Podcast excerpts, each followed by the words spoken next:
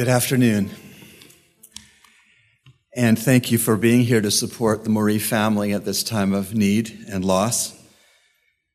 My name is Robert Elliott, and I serve as senior pastor here at Calvary Bible Church. And on behalf of my wife and all of the incredible body of Christ that is called Calvary Bible Church, I express our sincere and Christian condolences to all of the Moree family. And I thank you, family, for the great privilege of ministering God's word today. Oftentimes, the Bible startles. In Ecclesiastes 7, verse 2, it teaches, and I quote, It is better to go to a house of mourning than to a house of feasting, because that is the end of every man, and the living takes it to heart. That is startling. God says it's better to be here in a funeral service than over at Atlantis at a party. Because no matter how many parties we attend in life, we cannot dodge our own deaths. And what comes after our deaths is what is forever. And so, again, God says to us this afternoon it's better to go to a house of mourning than to a house of feasting, because that is the end of every man, and the living takes it to heart. Typically, we come to a funeral thinking about our own deaths and what comes next, or so we should. Of course, Larry is why we are all here, but Larry is not here. He is with Christ. Larry is why is the reason why we are all here, but while we are here, we would do well to think about what God says about life and death and afterlife. And mercifully, we have the Bible to know what all of that is. Funerals close the eyes of the dead, and they open the eyes of the living. Pastor Frederick Arnett is going to lead us in a time of prayer for the family.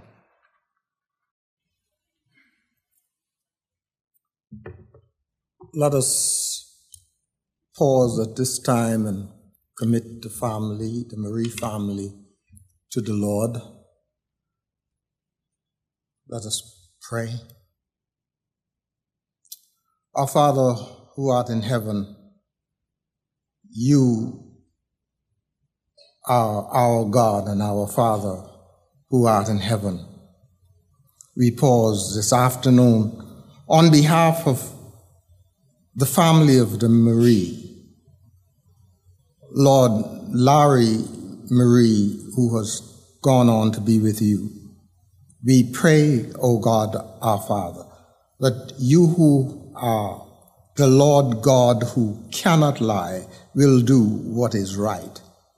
We ask, O God, in your grace and mercies, as we mourn the death of a brother, a father, and all those who are left behind to mourn, we, we thank you for your grace that is sufficient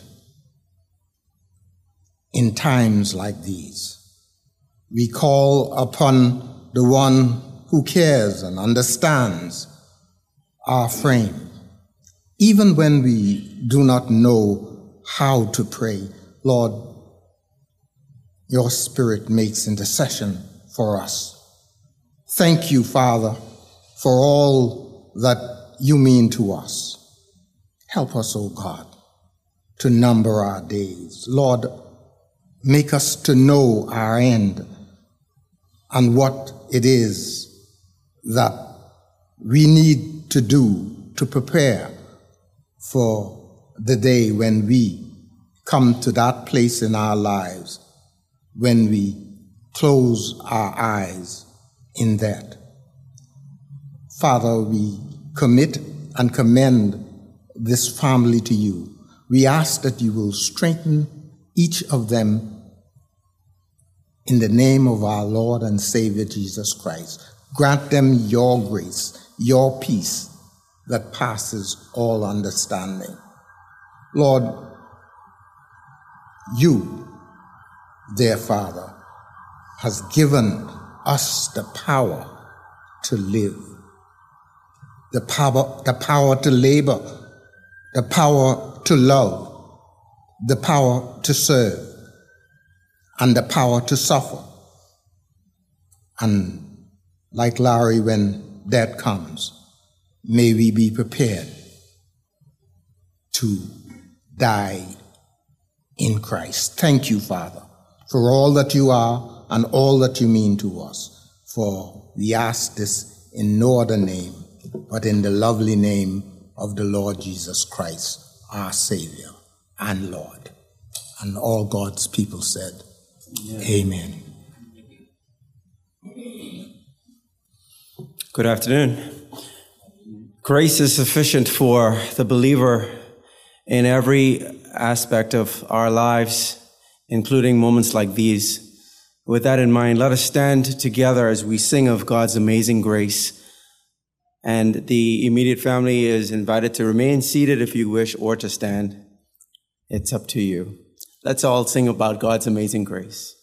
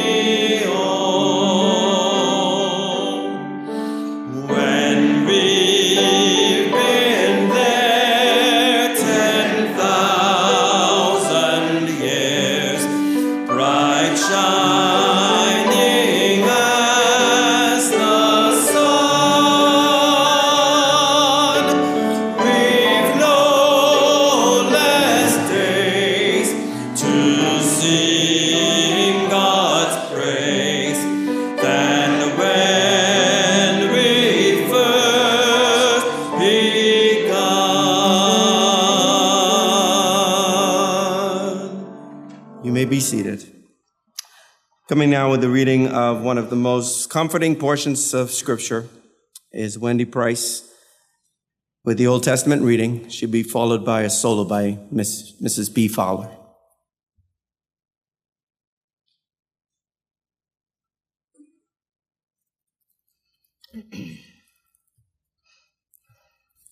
I'll read from the Old Testament, Psalm 23.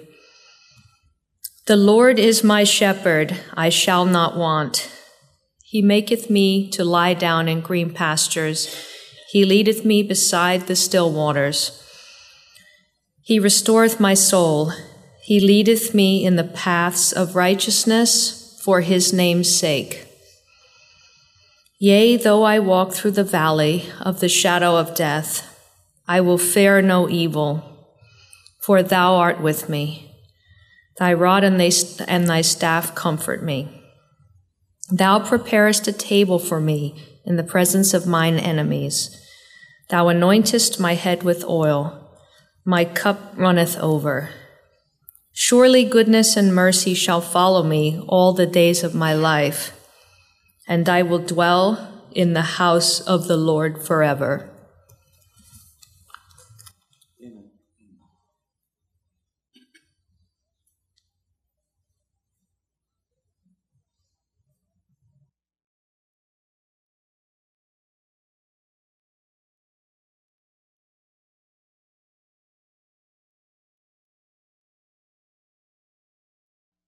Good afternoon.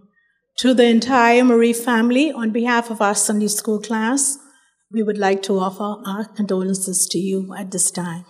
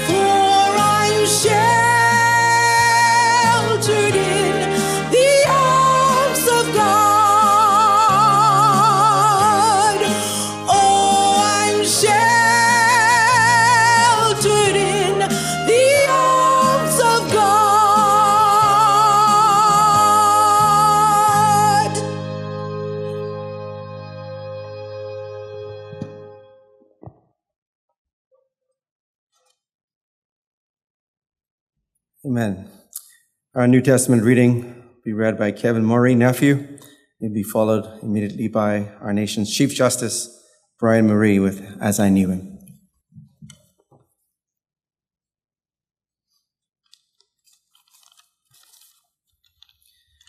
A reading from 2 Corinthians chapter 4 verse 16 to chapter 5 verse 9.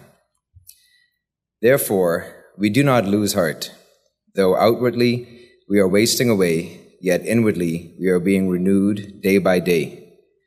For our light and momentary troubles are achieving for us an eternal glory that far outweighs them all.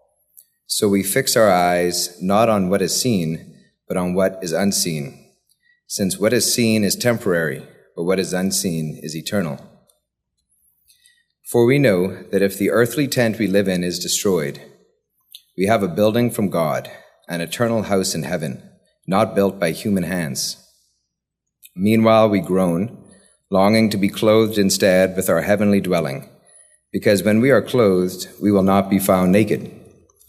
For while we are in this tent, we groan and are burdened, because we do not wish to be unclothed, but to be clothed instead with our heavenly dwelling, so that what is mortal may be swallowed up by life.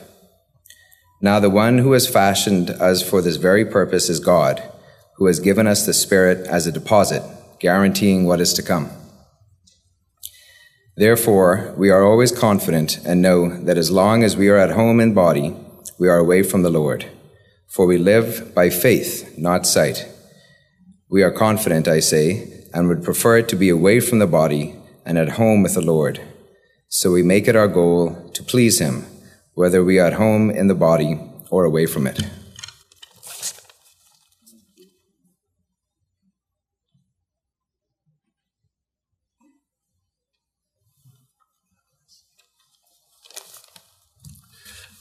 good morning or good afternoon.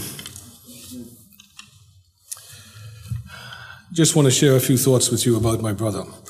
At difficult times in my life, I often return in my mind to the wisdom and profundity of the teachings of my parents, which in many ways continue to serve as my compass and my anchor when facing challenging circumstances.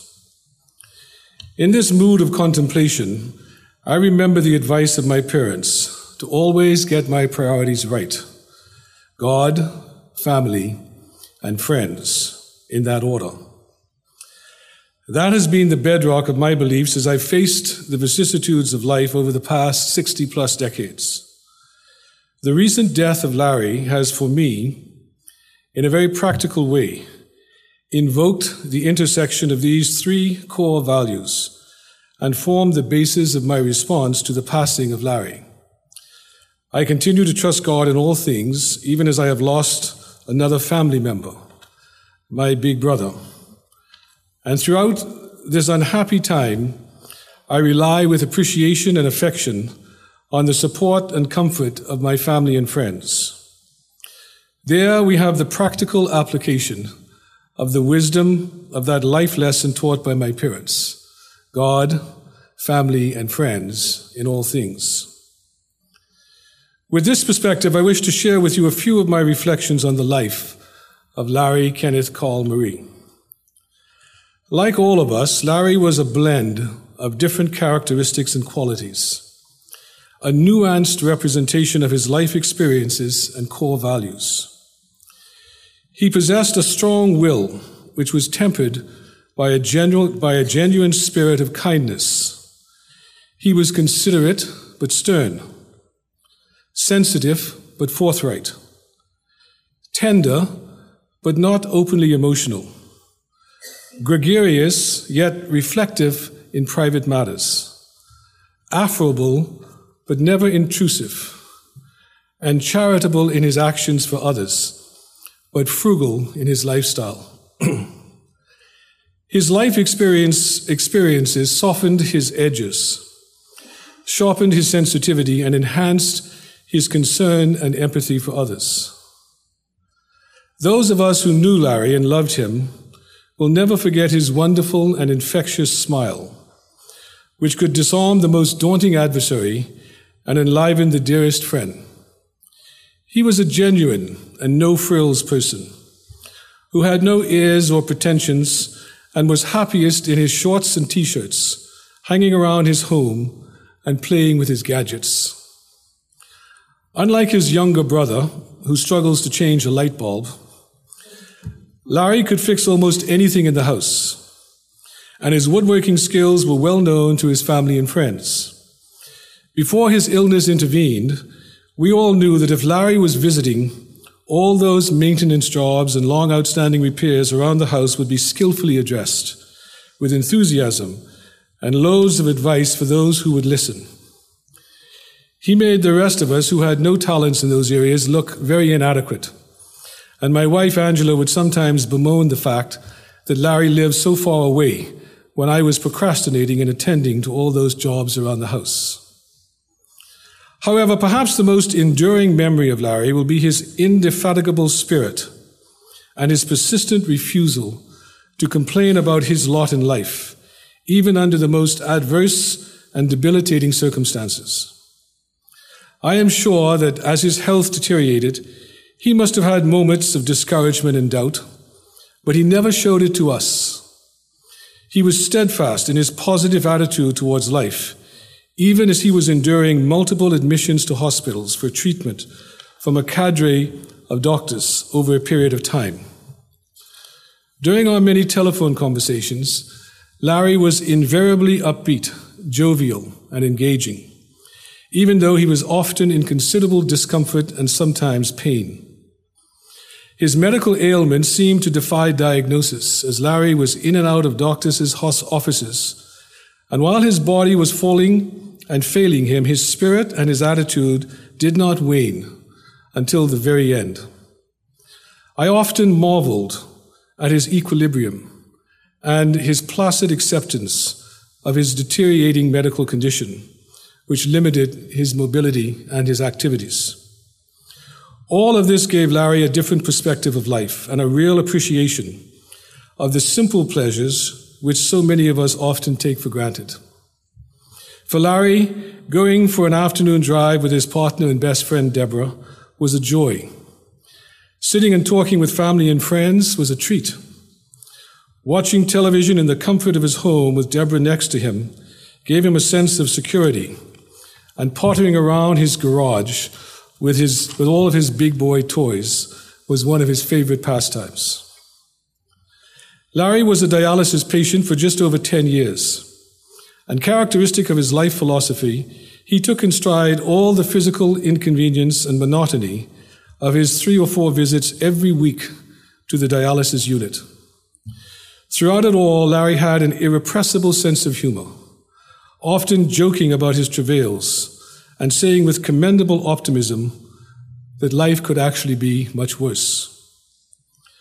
I don't think that Larry ever fully realized how much he was teaching all of us through his stoic and difficult journey, particularly over the past five years.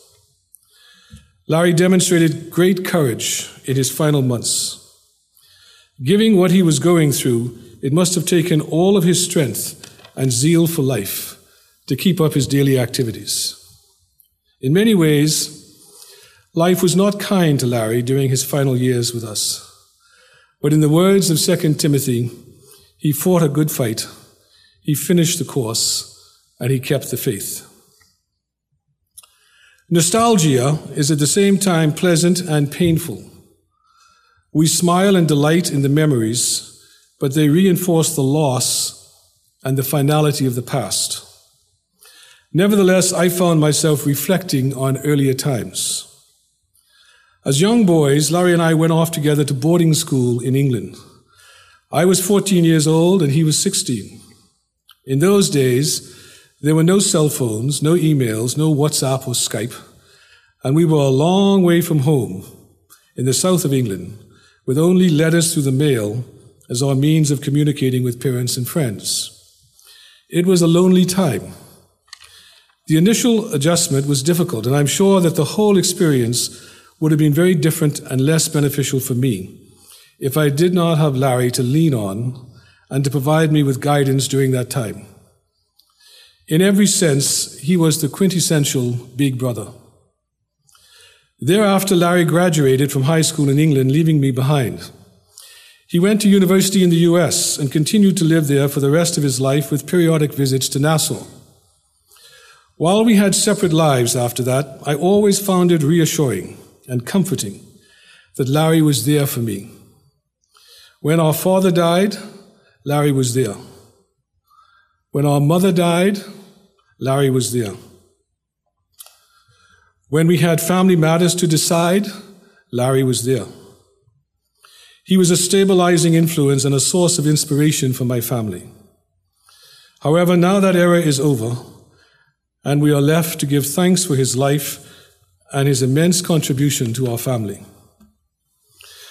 I know that Larry loved his daughters, Christine and Erin, very much and saw them as his ultimate legacy.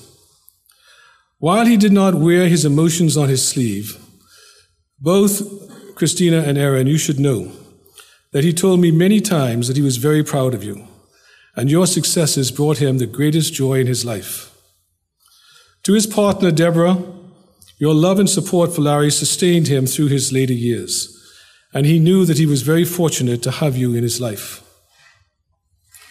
We will forever have our memories, the happy times, the laughter, the moments of levity in the midst of a difficult and stressful day, the melancholy times.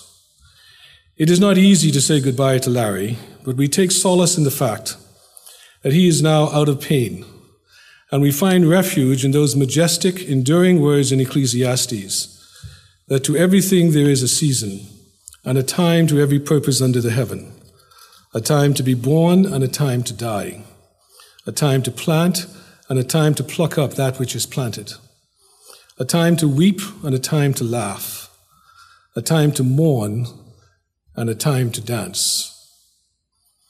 This is our season to mourn, knowing that in the words of the psalmist, the Lord is close to the brokenhearted, and the joy comes with the morning.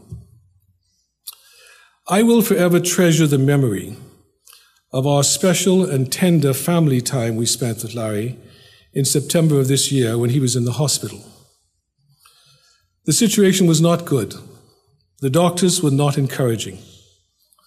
His heart had stopped, had stopped, and he had coded during a dialysis treatment a short time earlier, and he was on life support. His body was invaded by tubes and electronic attachments. He was unresponsive. We talked to him and we held his hand we rubbed his head and we prayed. And we prayed some more. We just wanted to know that Larry knew that we were there for him and that he was not alone. We waited. He looked troubled in his face and uncomfortable. And then, a few days later, Larry looked in our direction and blinked his eyes. Excited, we asked him to do it again, and if he knew that we were there with him. He turned his head in our direction and gave us a deliberate and emphatic blink of both eyes. It was only a small gesture, as he could not talk or move his body, but it was a triumphant moment for us. Larry knew that his loved ones were with him. It never got any better than that before he died, but I will always remember that moment. Larry turning his head ever so gently towards us all gathered together around his bed, and then closing and opening his eyes at our request. It turned out to be his final goodbye message to us. Moments like that put so much of life in true perspective. As in life, so in death, Larry continues to positively influence us. And so we will remember Larry, his generous spirit, his compassionate heart, his disarming personality, and his comforting presence. Larry was a good and likable person, and we will miss him and pray that his soul rest in peace.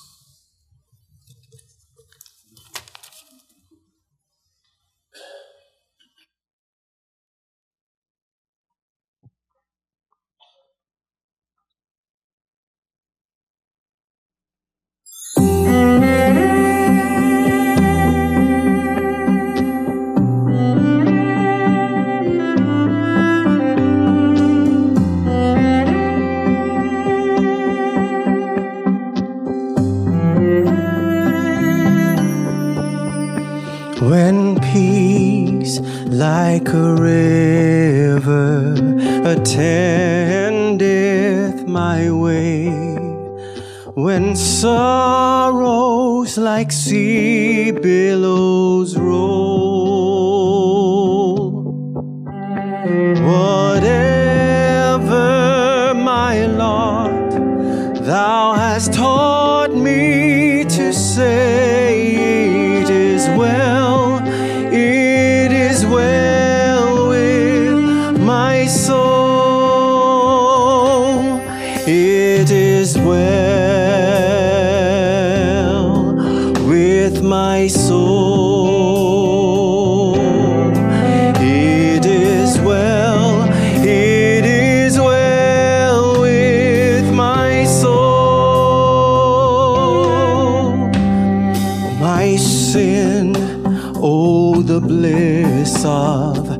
this glorious thought.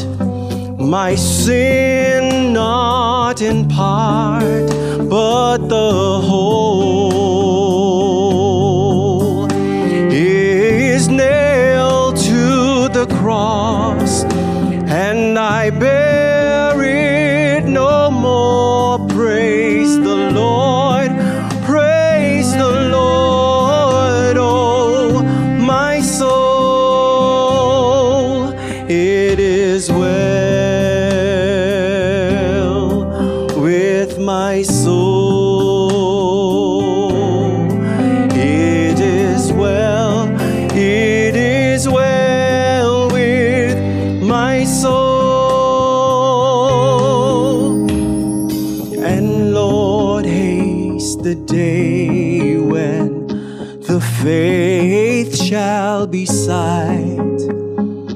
clouds be rolled back as a scroll.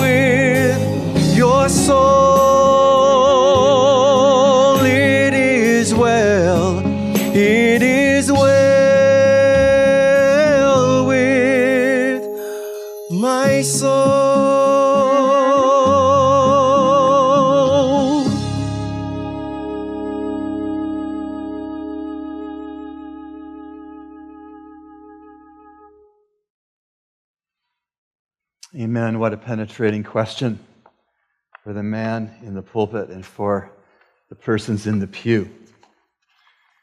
This afternoon's Bible message is called The Beauty of Weakness. And it's based on 1 Corinthians chapter 1 verses 26 to 31. I am from Canada, the land of lakes and forests. And I've noticed something. The trees huddled together in a dense forest are perfectly straight because they are protected. But I've noticed that artists don't usually paint perfect trees. Usually they paint imperfect trees, misshapen trees, gnarled trees, trees that have stories to tell us about distress. These trees are scarred and they're stunted by the cruelties of nature. But that's what makes them interesting. That's what makes them beautiful. Broken is beautiful, and not just with trees, but also with persons. Weak and wounded trees have more character, and more often they are painted to make art. Larry Moree was such a tree. As we have heard in these moments, for 10 years he was on dialysis. In the last one and a half years, he was in and out of the hospital. He suffered several falls. Larry battled hard, and through his battles, he cared about the people he loved. He often asked them about their well being before they could get a chance to ask him about his. God delights in underdogs, those who are challenged, those who are on a first name basis with suffering, those who the rest of us might overlook, those who leave us not quite knowing what to say, those who pick faith over fear, those who bring dignity to adversity. But God not only delights in underdogs, God uses underdogs, those who have a lot to teach us to the gnarled trees. Those underdogs have a lot to teach us undistressed trees who think we have it all together. No, it's the weak and the wounded tree and the weak and the wounded person that we ought to listen to because God delights in underdogs and God uses them. In 1 Corinthians chapter 1 verses 26 to 31 under inspiration the apostle Paul wrote For consider your calling brethren that there were not many wise according to the flesh not many mighty not many noble but God has chosen the foolish things of the world to shame the wise, and chosen the weak things of the world to shame the things which are strong. And the base things of the world and the despised God has chosen, the things that are not, so that he may nullify the things that are, so that no man may boast before God. But by his doing, you are in Christ Jesus who became to us wisdom from God and righteousness and sanctification and redemption, so that just as it is written, let him who boasts boast in the Lord. There are three truths in these verses. Truth number one God chooses the unlikely. Again, verse 26 For consider your calling, brethren, that not many were wise according to the flesh, not many mighty, not many noble. Yes, God chooses the unlikely. God usually picks the person who isn't humanly wise. God usually picks the person who isn't influential. God usually picks the person who isn't nobility. God usually picks the unlikely person. God usually paints, in our metaphor, the gnarled, the distressed, and the broken trees. Adam and Eve. Jacob and Job and Ruth and Peter and Paul. Lady Huntingdon was an 18th century British noble, and she had a very thought provoking Christian testimony. Sometimes she would stand up in a group of Christians and say that she had been saved from her sins by the letter M. She would then quote 1 Corinthians 1:26, "Brothers, Think of what you were when you were called. Not many of you were wise by human standards. Not many were influential. Not many were of noble birth. And then, with a smile on her face, Lady Huntingdon would point out the text reads, Not many were of noble birth, but it does not read, Not any were of noble birth. And hence, she said she was saved by the letter M. We can take truth number one to the bank, friends. God usually chooses the unlikely. And aren't we glad that He does? Truth two God chooses the unlikely to neutralize the self sufficiencies of the advantaged. God chooses the unlikely to neutralize the self sufficiencies of the advantaged. I see that in verses 27 and 28. But God has chosen the foolish things of the world to shame the wise, and God has chosen the weak things of the world to shame the things which are strong, and the base things of the world and the despised. God has chosen the things that are not, so that he may nullify the things that are. As you heard when I read the phrase, God has chosen occurs three times in verses 27 and 28. So it's clear God chooses, but there's more to it. God chooses as he chooses for specific reasons. Three of them. Reason one, to shame the wise. Reason two, to shame the things which are strong. And reason three, to nullify the things that are reasons for boasting. In some settings, there are plenty of persons who are smart and educated and strong and healthy and self sufficient, persons who are respected and popular, for now at least. But these advantaged, straight, and perfect looking trees often miss out on Jesus. And if that's the case, then these persons are too advantaged, too full of themselves, too busy to see God's DNA all over their blessings. Often these advantaged persons are too sophisticated to believe the simple message that Christ died the death that they deserve to die in order to give them the life they could never carve out for themselves.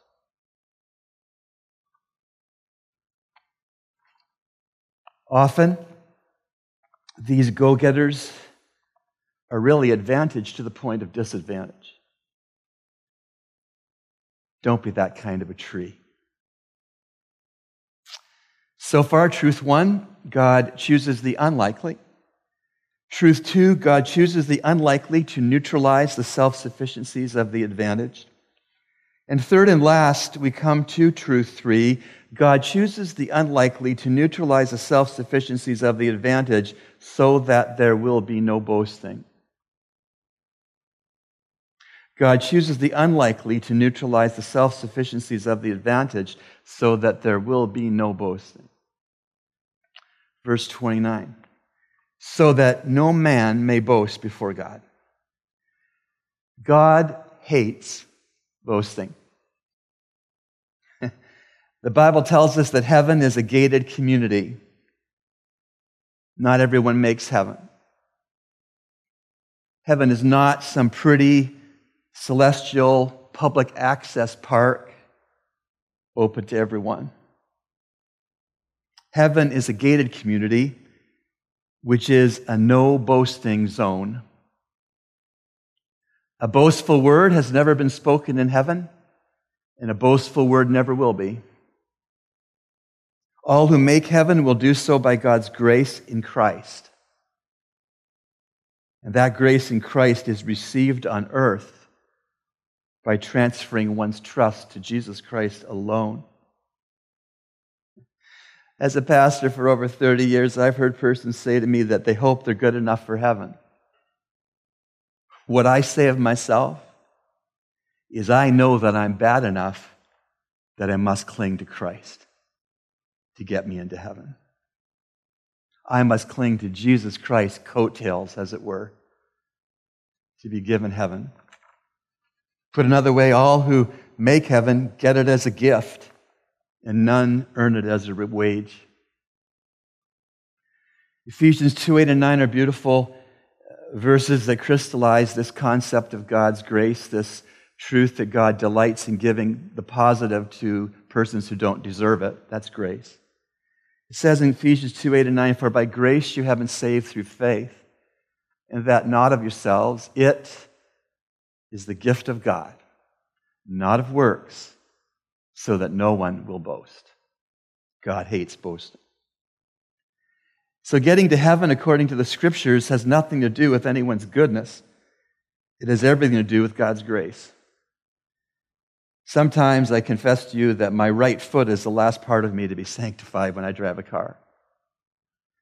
And if I'm late picking someone up at the airport or getting on a plane myself, and I'm going down JFK and I'm speeding. I've done it. Not proud of it. But if a police officer pulled me over and caught me speeding, told me how much over the speed limit I was, and the fine that he should give me, he says, I'm not going to give you a fine today, Pastor Elliott. I'm going to, that's mercy, not give me the bad I deserve to get. But if he reached into his pocket and got his own wallet and got his own money and said, Furthermore, it's Christmas. I want you to catch your flight and here's a $100 of mine. Go in peace. That's grace. That would be the officer giving me the good that I don't deserve. The last two verses of our passage for this morning, this afternoon, excuse me, are verses 30 and 31. And these verses are so very encouraging for the person who's transferred trust to Christ alone. Listen. But by his doing, you are in Christ Jesus, who became to us wisdom from God and righteousness and sanctification and redemption, so that, just as it is written, let him who boasts boast in the Lord. These are great verses. But what does it mean to be in Christ Jesus? Well, Larry was in Christ Jesus. I'm told that back in 1967, at the Word of Life camp located in upstate New York, by faith, Larry took Jesus Christ as his personal Savior from sin. And that decision permanently put Larry Moree in Christ Jesus. And our verses for this afternoon teach us that there are at least three wonderful benefits for any and every person who is in Christ Jesus. Benefit one is righteousness. But by his doing, you are in Christ Jesus, who became wisdom to us, wisdom from God and righteousness. Second benefit for being in Christ Jesus is holiness. But by his doing, you are in Christ Jesus, who became to us wisdom from God and righteousness and sanctification or holiness. And the third benefit for being in Christ Jesus is redemption. Still with verse 30. But by his doing, you are in Christ Jesus, who became to us wisdom from God and righteousness and sanctification or holiness and redemption. Quickly, very quickly, let me unpack these blessings for the person who is in Christ Jesus. And if you're not yet in Christ Jesus, may these blessings whet your appetite that you would want to be. The first benefit of being in Christ Jesus, according to the text, is righteousness. Righteousness is being made right with God. And that being made right is because of being in Christ Jesus. Maybe you're old enough, like I am, to know of a famous picture in Life magazine in the days of Camelot in Washington, D.C., when JFK was president.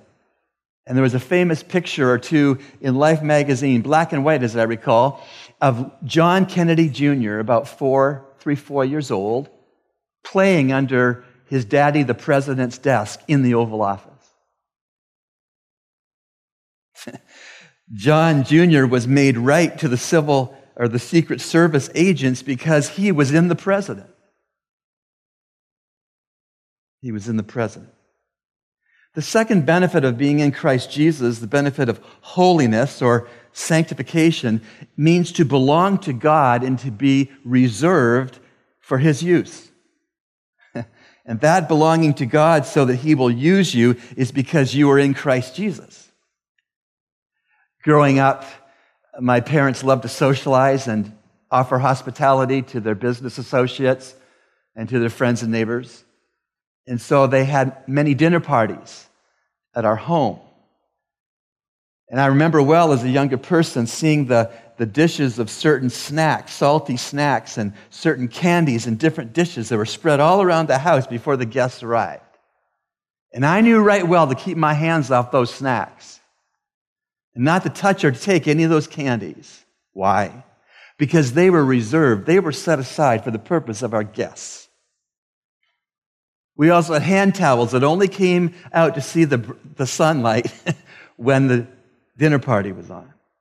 And the towels were there for the guests. And don't you be washing your hands as the firstborn son in this family with that towel. It's set aside for the company's possession and use. The person who's in Christ Jesus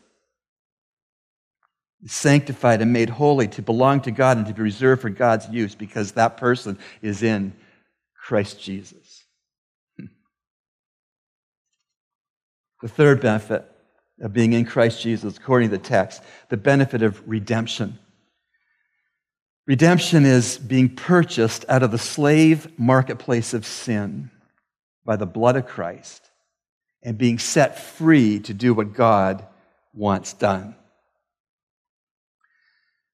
As you know, in our city, in every city, there are drug addicts, precious persons who are in total bondage to chemical substances. I want you to imagine with me a drug addict, a female drug addict, who desperately needs professional and medical intervention and treatment. But you can't afford these things. That being the case, her only hope is if someone else pays for the treatment. And when she gets the treatment and it's successful and the addiction is broken, then the former addict is free to live life sober and clean. And the rescue of that addict is wrapped up in the donor of the money. The person who is in Christ Jesus has the unfading benefits of righteousness, holiness, and redemption. Our music minister in his solo saying, Is it well with your soul? There are a few questions that are more important than that one. And I asked the same question that he did in song with different words. Are you in Christ Jesus? You can be this afternoon. Are you righteous and holy and redeemed? You can be this afternoon. To wrap this up, it's true. God chooses the unlikely to neutralize the self sufficiencies of the advantaged so that there will be no boasting. The weak don't boast. they take Christ as Savior from sin. They do that by placing their faith in Christ alone. And this is precisely how the weak are put in Christ and made to be righteous and holy and redeemed.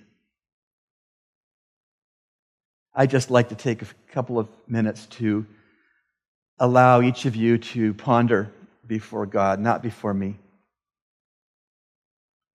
but just to reflect in silence, privacy of where you're at with Christ. Where are you with Christ? Larry's with Christ. Will you ultimately be with Christ?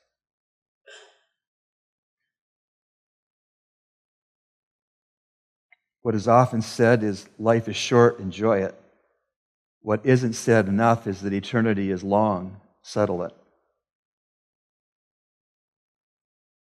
And so, with humility and dependence on God, I won't draw this out. But I'd like to give you some help if you need to transfer your trust to Jesus. Make him Savior, even as Larry did in upstate New York in 1967. you would need to understand and believe that you've blown it, that you're not like God. You've sinned.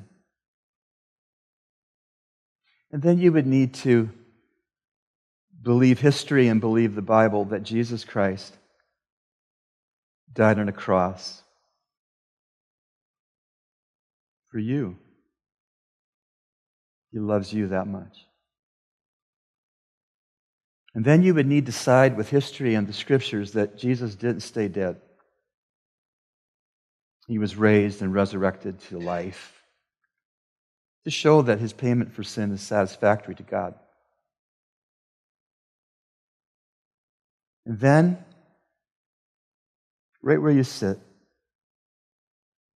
you could transfer your trust from anyone or anything other than Jesus over to Jesus. Just tell God, I'm trusting Jesus. I want him to be my Savior and my hope. And God will hear that prayer. And God will save you. Lord, I pray for those who are wrestling with this right now. They didn't come to this service thinking they'd even be asked the question. But here we are. Help them, Lord, to step across the line from unbelief in Christ to belief in Him.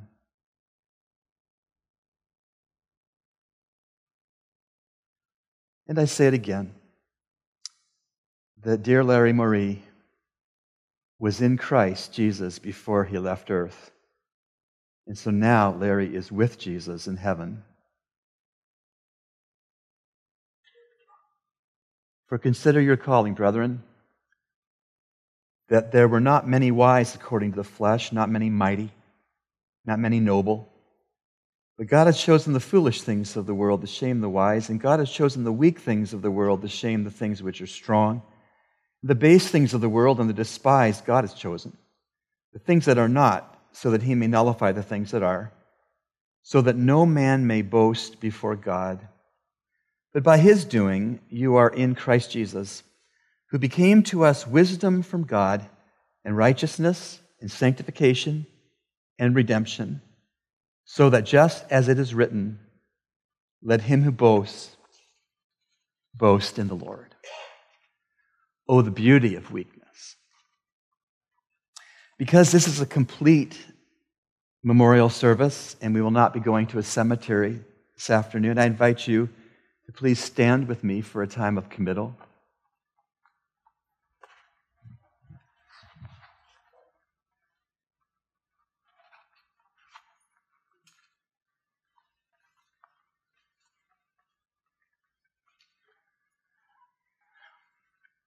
Jesus said all of the following For God so loved the world that he gave his only begotten Son, that whoever believes in him should not perish, but have eternal life. Truly, truly, I say to you, he who hears my word and believes him who sent me has eternal life and does not come into judgment, but is passed out of death into life. For this is the will of my Father that everyone who beholds the Son and believes in him may have eternal life, and I myself will raise him up on the last day. My sheep hear my voice, and I know them, and they follow me, and I give eternal life to them, and they shall never perish. And no one shall snatch them out of my hand. My Father who has given them to me is greater than all and no one is able to snatch them out of the Father's hand. I am the resurrection and the life. He who believes in me, though he were dead, yet shall he live. Peace I leave with you. My peace I give to you. Not as the world gives, do I give to you. Let not your heart be troubled, nor let it be fearful. Friends, as we've gathered together this afternoon to lay to rest dear Larry's earthly house, I want to remind us that our gathering is not in vain. For we have gathered here in this church sanctuary on the basis of a forever sure and certain hope, which is anchored to the word of a true and living God. And I want to share one more passage from that word with you now. 1 Thessalonians 4, verses 13 to 18. But we do not want you to be uninformed, brethren, about those who are asleep, that you may not grieve as do the rest who have no hope. For if we believe that Jesus died and rose again, even so God will bring with him those who have fallen asleep in Jesus. For this we say to you by the word of the Lord, that we who are alive and remain until the coming of the Lord, shall not precede those who have fallen asleep.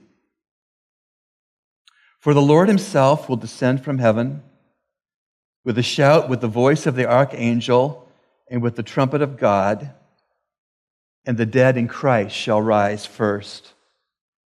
And then we who are alive and remain shall be caught up together with them in the clouds to meet the Lord in the air, and thus we shall always be with the Lord.